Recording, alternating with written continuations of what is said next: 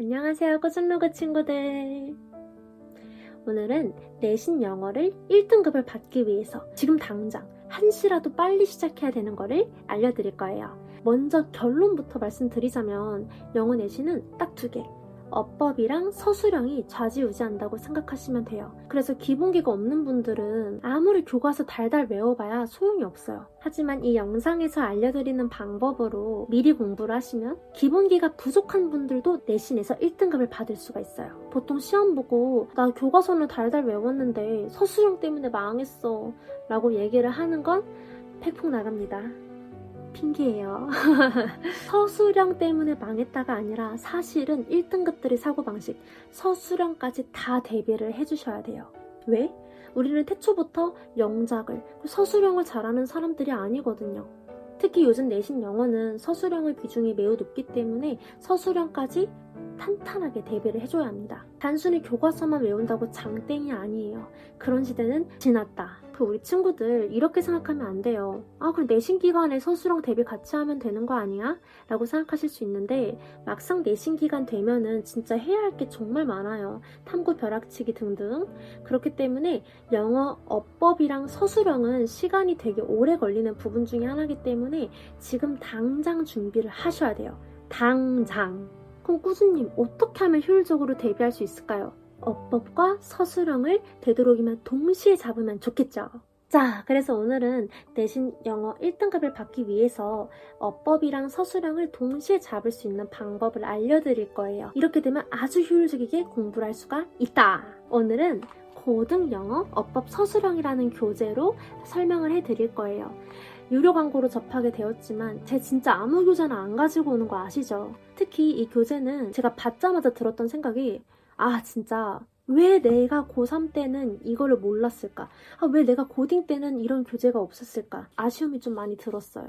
진짜 서술형 준비, 영어 내신에서 나 무조건 1등급 받아야 한다, 상위권 받아야 된다 그런 친구들은 이 교재 자신있게 강추합니다. 그래서 먼저 교재를 대략적으로 설명을 해드린 후에 이 교재를 어떻게 해서 활용하면 되는지 영어 내신 공부할 때 정말 유용하게 쓸 수 있는 꿀팁까지 다 알려드릴게요. 그래서 어법 서술형 교재는 아주 빠르고 콤팩트하게 영어 내신을 대비할 수 있는 문법서인데요. 영어 교과서 전종에서 다 겹치고 진짜 중요한 15가지 15가지만 추려서 문법 문제와 요즘 대세인 서술형 문제까지 동시에 잡을 수 있는 교재예요. 그래서 우리 친구들이 보는 내신 어법 서술형 문제에서는 이 교재로 웬만하면 진짜 많이 커버될 거예요. 그래서 방학이 2주 남은 시점, 지금 시점 혹은 개학 이후에 우리 친구들이 편한 대로 선택하셔서 공부를 해주시면 되고요. 교재 구성은 개념 설명, 어법 확인, 서술형 연습 이렇게 3파트로 나눠져 있고 점점 난이도가 높아져요. 특히 서술형 연습 파트가 되게 좋았는데요. 보시면 대표 유형이 먼저 나와 있고 출제 포인트, 푸는 법까지 다 나와 있어요. 그래서 혼자 공부하기에도 좋을 거예요. 문제 퀄리티도 진짜 대박인데 보시다시피 딱 내신 시험에 자주 출제되는 내가 시험 보면서 많이 봤던 문제들, 시험에 자주 출제되는 유형들로만 나와 있어요. 자, 그래서 어법 서술형 교재를 200% 활용하는 방법을 알려드릴게요. 이 교재는 15개의 챕터로 이루어져 있어요. 그래서 하루에 1개씩 조진다라는 생각으로 하루에 한 챕터씩 공부를 하면 거의 2주 만에 어법을 다 다룰 수가 있어요. 서술형까지. 근데 여러분 진짜 그렇게 힘들지 않아요. 장수로 따지면 한 챕터에 3장밖에 안 돼요. 매일 3장씩만 공부해준다는 생각으로 버티시면 됩니다. 언제까지? 2주만 버티자. 친구들 이제 꿀팁 나가는데요. 먼저 어법 기본기가 없는 친구들이라면은 EBS의 그래머 올릭에서 내가 공부해야 하는 챕터의 개념을 들어주세요.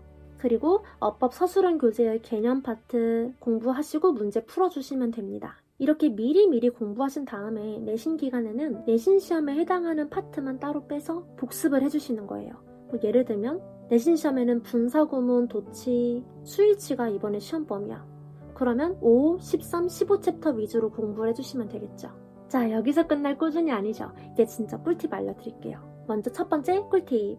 처음부터 끝까지 목차를 순서대로 공부하시는 것보다는 나한테 부족한 부분 혹은 중요한 것들을 먼저 공부하시는 게 좋아요. 내신 시험 범위에 나오는 어법을 먼저 공부를 하시거나 아니면 수능에 필요한 어법을 먼저 공부를 하시면 되는데 우리 친구들 궁금할 거예요.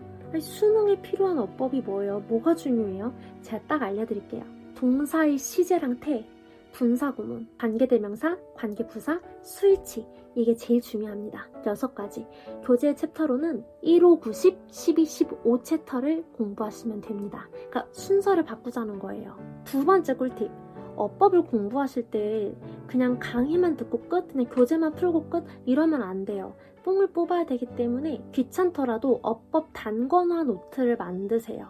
이게 진짜 도움이 많이 되고 저도 이렇게 공부를 했었어요. 단권화 노트 한 권에다가 올인원을 하자는 건데요. 개념 싹 정리하고 그리고 틀린 문제, 헷갈리는 문제까지 다 정리를 하시는 거예요.